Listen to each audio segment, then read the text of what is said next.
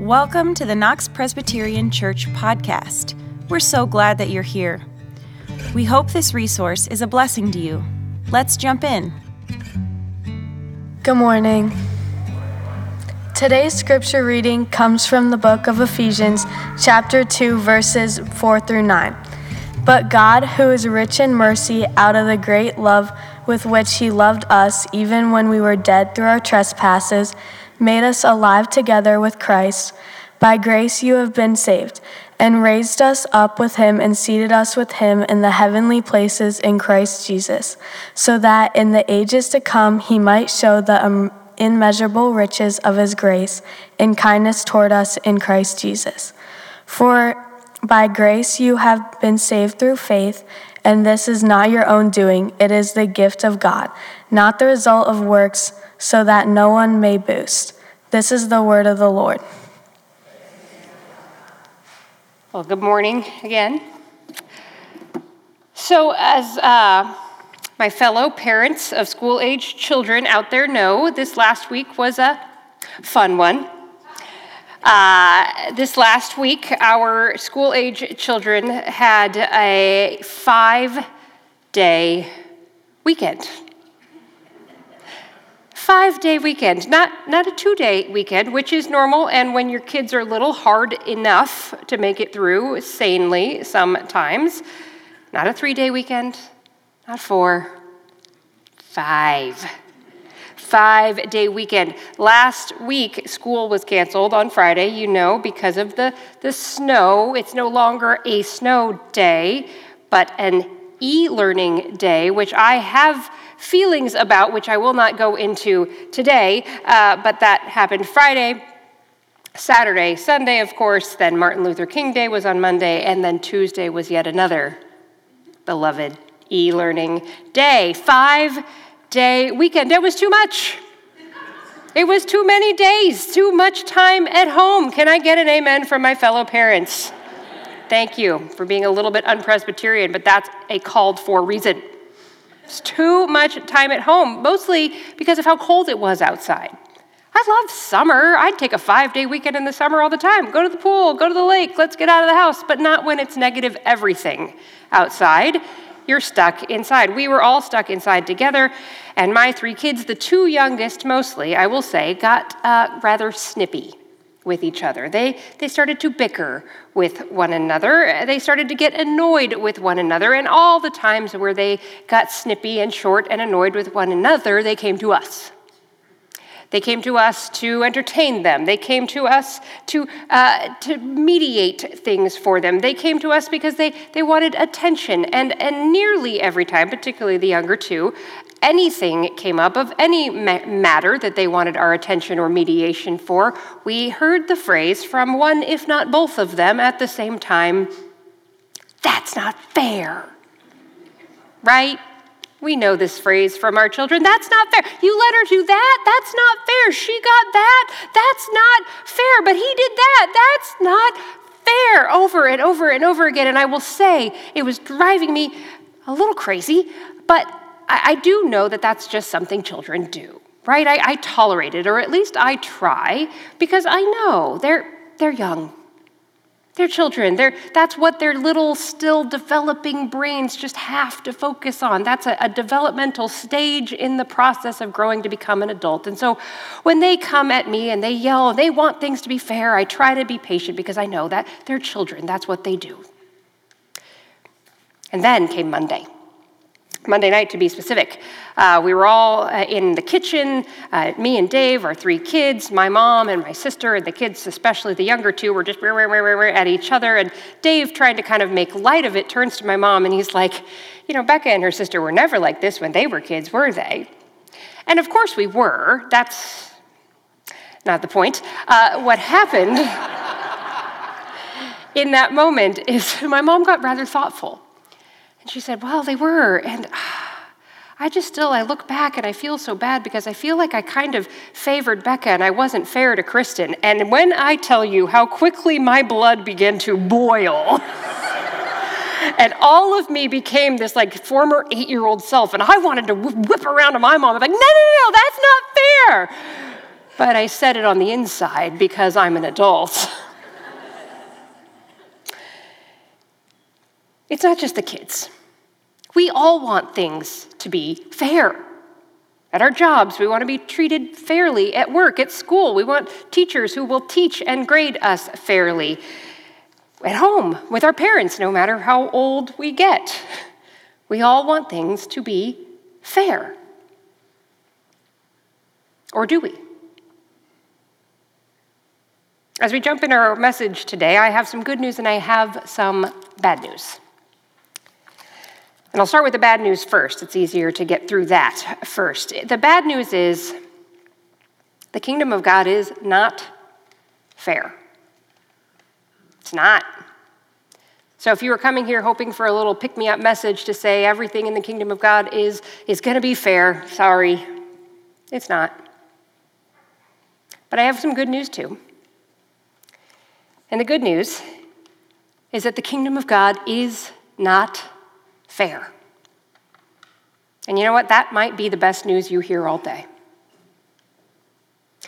This winter, we're spending time learning what the kingdom of God is like. And the person that we're learning that from is Jesus.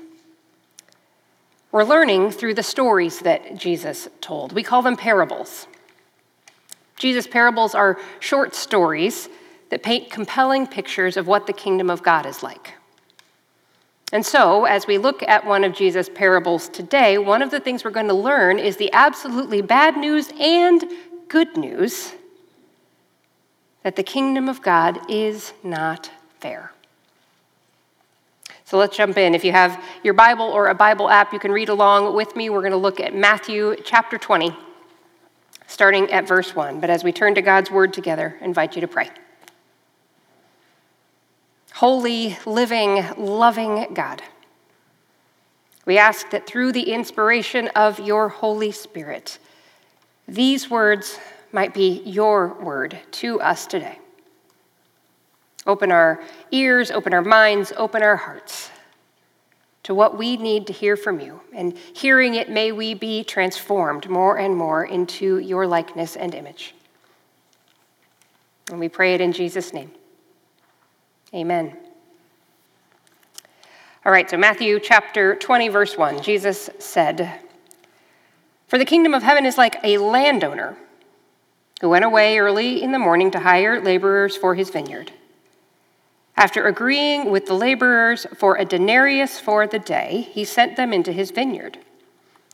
When he went out about nine o'clock, he saw others standing idle in the marketplace, and he said to them, you also go into the vineyard, and I will pay you whatever is right. So they went. When he went out again about noon and about three o'clock, he did the same. And about five o'clock, he went out and found others standing around, and he said to them, Why are you standing here idle all day? They said to him, Because no one has hired us.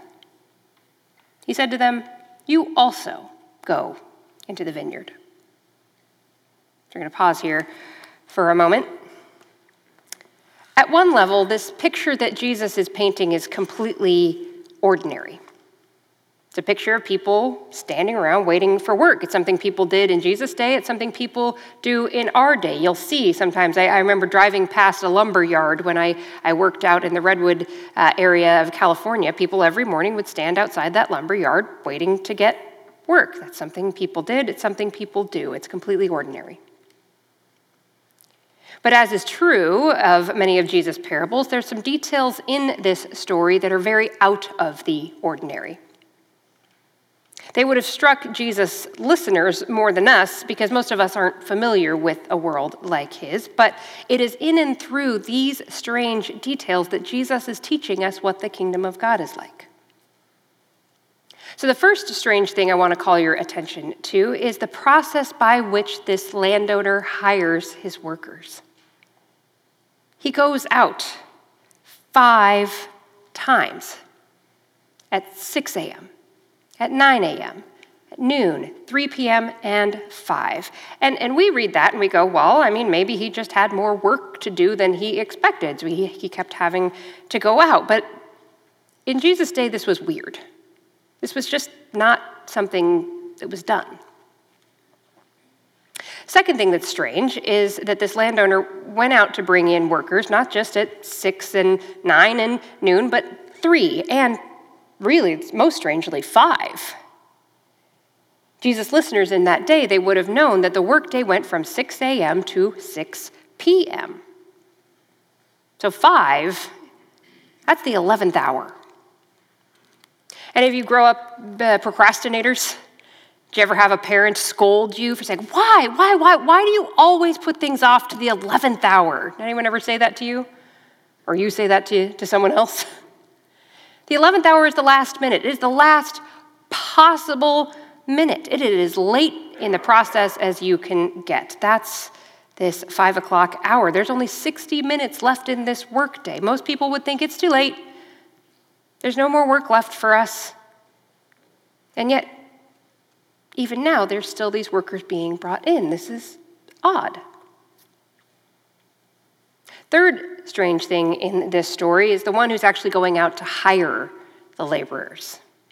Again, we don't necessarily catch this, but Jesus' first listeners certainly did. It was strange that it was the landowner.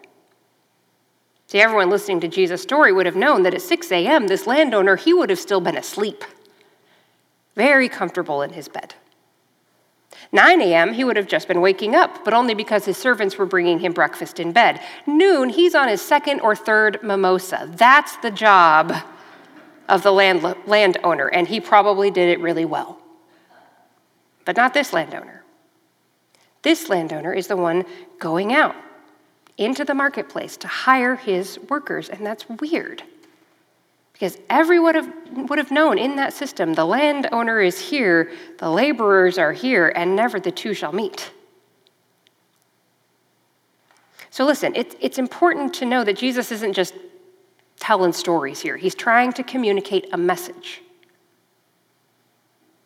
Jesus is trying to help us understand the culture of God's kingdom.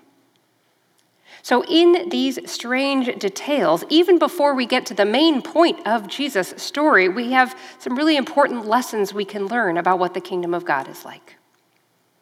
And the first one is this In the kingdom of God, God pursues us.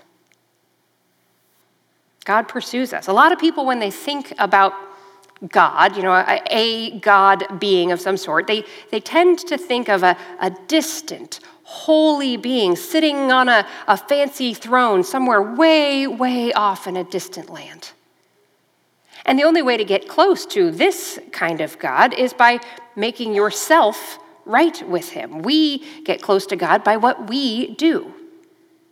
We do the right things, believe the right things. We take the initiative ourselves. And if we do that, maybe this God will have something to do with us. But in this story, the landowner is the God figure. And in God's kingdom, God does not stay back in his majesty and glory waiting for us. He actually makes the long journey out to the square where we are waiting to have some kind of purpose in life. And God pursues us. Historically, this has been called the doctrine of the incarnation. If you've been around church for a while, you may have heard that phrase. The, the doctrine in, of the incarnation tells us that in Christ, God came to us. That God didn't stay far away in heaven, but God became a person. And God did that so that God could come to us, so that God could pursue us. So, this is true for you, whoever you are, whatever kind of journey you have been on. God is pursuing us, God is pursuing you. That's the first thing that Jesus teaches us about the kingdom of God. Here's the second thing. And it's in the strangeness of how often the landowner goes out to bring in the workers. Jesus teaches us that in the kingdom of God, God pursues us relentlessly. God doesn't just come once and that's your only chance and, like, oh, well, if you miss it, you miss it. No. Like the landowner in this story, God is ready to come again and again and again to each and every one of us. And for each and every one of us, it happens in different ways at different times. Some of us are 6 a.m.ers, right? Some of us can remember back when, when we were young how, how wonderful, how good it felt to come to understand, to realize God's love for us in Jesus Christ. I can remember, distinctly remember those moments. There was one when I was six, another time when I was 13, another when I was 16, when it just hit me. It became real to me how much God loved me and wanted to have a relationship with me and gave me that invitation to say yes to his invitation of love. That felt so good. Some of us, it happens like that. It happens at that 6 a.m. hour when we're young. Some of us, it's more nine o'clock or noon. It happens more in your, your college years or, or your young adult years where you hear that invitation from God to come and to be part of his kingdom. That's Dave's story. He was baptized when he was a freshman in college. For others, it's not till three. And maybe even for some of you, it's not until the five o'clock hour of your life. It is the 11th hour when God comes to you and says, I am still inviting you. Listen, if you think, oh, it, it, it's too, too late, too, too much of my life has already passed me by, you're wrong. If you think, not only has too much of my life passed me by, but too much has happened in that life. Too much bad, too much wrong, too much about me that, that God could never come to me. God, could, God would never want to invite me. You're wrong. God will not give up. God will never give up. It is not too late. There is nothing bad you could do that God would not stop coming to you, pursuing you, relentlessly inviting you. God pursues us relentlessly for a purpose. That's the third thing we learn about God's kingdom from Jesus' story. God pursues us for a purpose. God has work for us to do. I think this is what Jesus is trying to help us understand. God is like this landowner who's coming to us, pursuing us. God comes in Jesus incarnate. He's coming over and over again. It is never too late, but it's all for the purpose of inviting us into his vineyard to get to work. God has a purpose for us, for all of us. There is nobody in here who can say, oh, it's, it's too late. Or, or I don't know enough, or I got to get my act together first. No, in the telling of this story, Jesus is making it clear in God's kingdom, God has work for everyone. That work is our purpose. Now, I don't know what that looks like for each and every one of you individually. That'd be a great sermon series sometime. How we learn that, how we under, come to understand the unique calling that God places on each and, one, and every one of our individual lives to be part of the work that God is doing, building his kingdom here on earth. I don't know what that looks like for you individually, but what I do know is, is that God himself the one who created all things, has come to us in the person of Jesus Christ, and that same God has work for you to do. God has a purpose for you. God pursues us relentlessly for a purpose. Now, Dave and I seem to have struck a deal with you all that our sermons tend to be three points so I could stop there. You know, that would be fair, right? Three points were done, we can all just go to brunch. But Jesus' story isn't done. And for those of you who have heard this story, you know that the, where this is going. You know where this is, starts to get a little tough. This is where things start to seem unfair. So we're going to keep going. Going back to Matthew 20, starting at verse 8.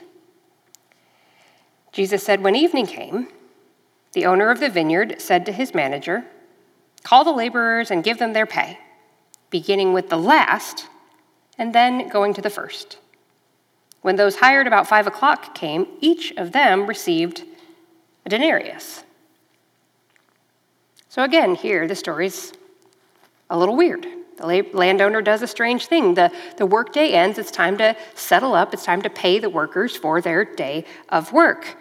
And everyone would expect, you know, first in, first out. Those who came in first to do their work would get paid first and sent on their way, and the people after that and after that. That's what they would expect. Fair's fair.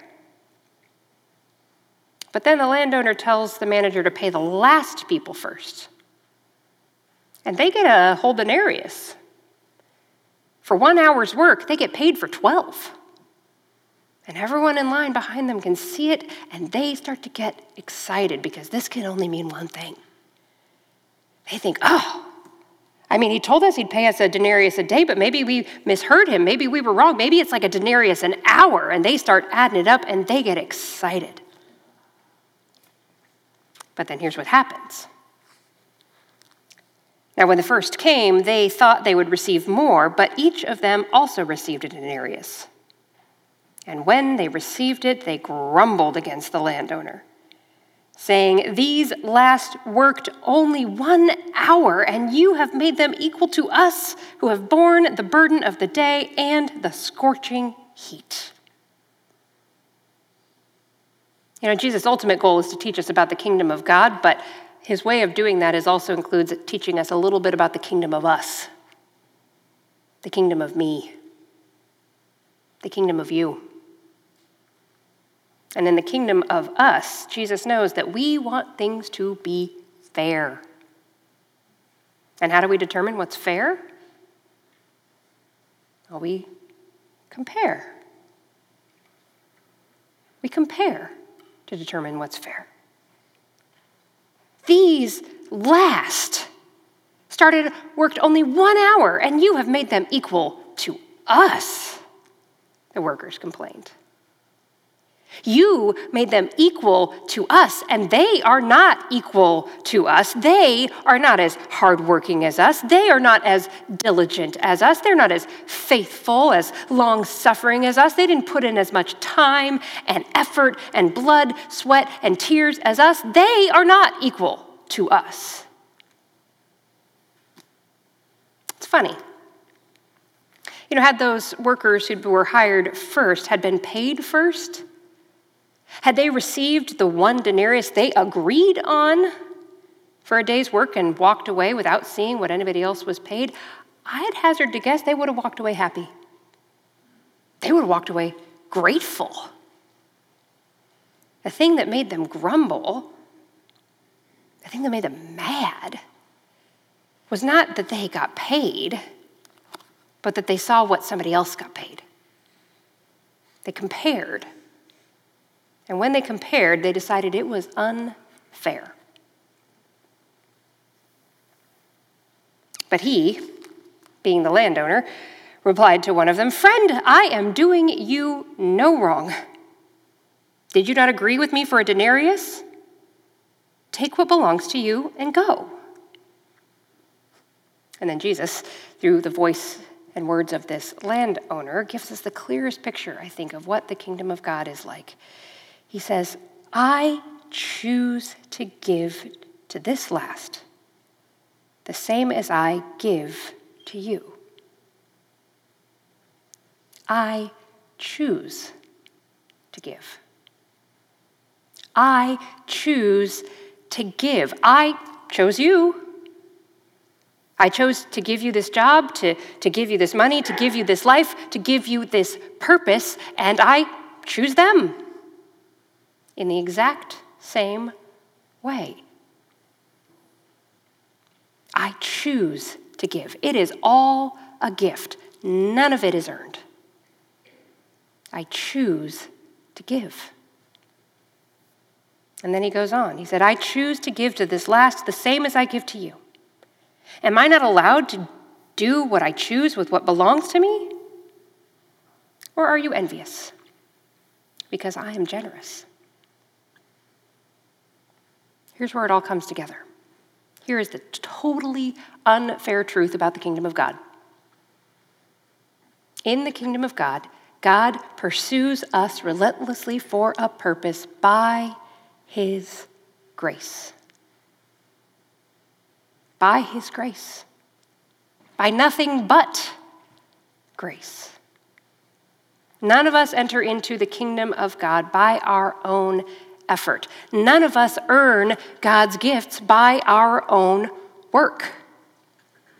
No matter what time of day it was when God invited you in, no matter how much work God has given you to do, no longer, no matter how long you have been doing it, each and every one of us is here today because God has relentlessly pursued us, relentlessly pursued me, you, the person sitting next to you, all of us, for a purpose, by His grace. So the question we have to ask ourselves is, can we handle that? Can we be okay with that? Can, can we participate in that? Will we step in and stay in a system where the undeserving people get exactly what they do not deserve? Can we extend to others what they don't deserve because God has extended to us what we don't deserve? The kingdom of God really is unfair. And for the people who showed up at five o'clock, that's really good news. No matter what you've done, no matter how far you've strayed, no matter how hard you have worked to keep God at an arm's distance or further, God will keep on pursuing you, chasing after you, bringing you in, and giving you a, a purpose, showering you with His grace. If you want to wait to say yes to Jesus at the 11th hour, you need to know that the unfair truth of God's kingdom is that there is nothing you can do to make God love you any less. God pursues you relentlessly for a purpose by his grace. And for those of us who maybe showed up at 6 a.m., those of us who've worked hard, who've served diligently, those of us who have always been here, will always be here. There's, there's good news for us too. See, while the five o'clock people need to know that there's nothing that they can do to make God love them any less, what we need to know, though we try to fight against it sometimes, there is nothing we can do to make God love us anymore. It's already way bigger than we can imagine. God pursues us relentlessly for a purpose by His grace. Jesus couldn't have been any more clear. In the kingdom of God, everyone is invited. The people who show up at six, the people who show up at nine, at noon, at three, and at five. People with baggage, people with regret, people with a past and even us jerks who sometimes judge people with baggage and regret and a past. Everybody gets invited to the kingdom of God, and everybody gets paid the same. In the kingdom of God, God pursues us relentlessly for a purpose by His grace. It is totally unfair, and I'm so thankful for that. Amen. Thank you for listening. For more information on how to get connected, please visit our website at knoxpres.org. That is K N O X P R E S dot org. You can also subscribe to our podcast on iTunes, Google Podcast, or Spotify.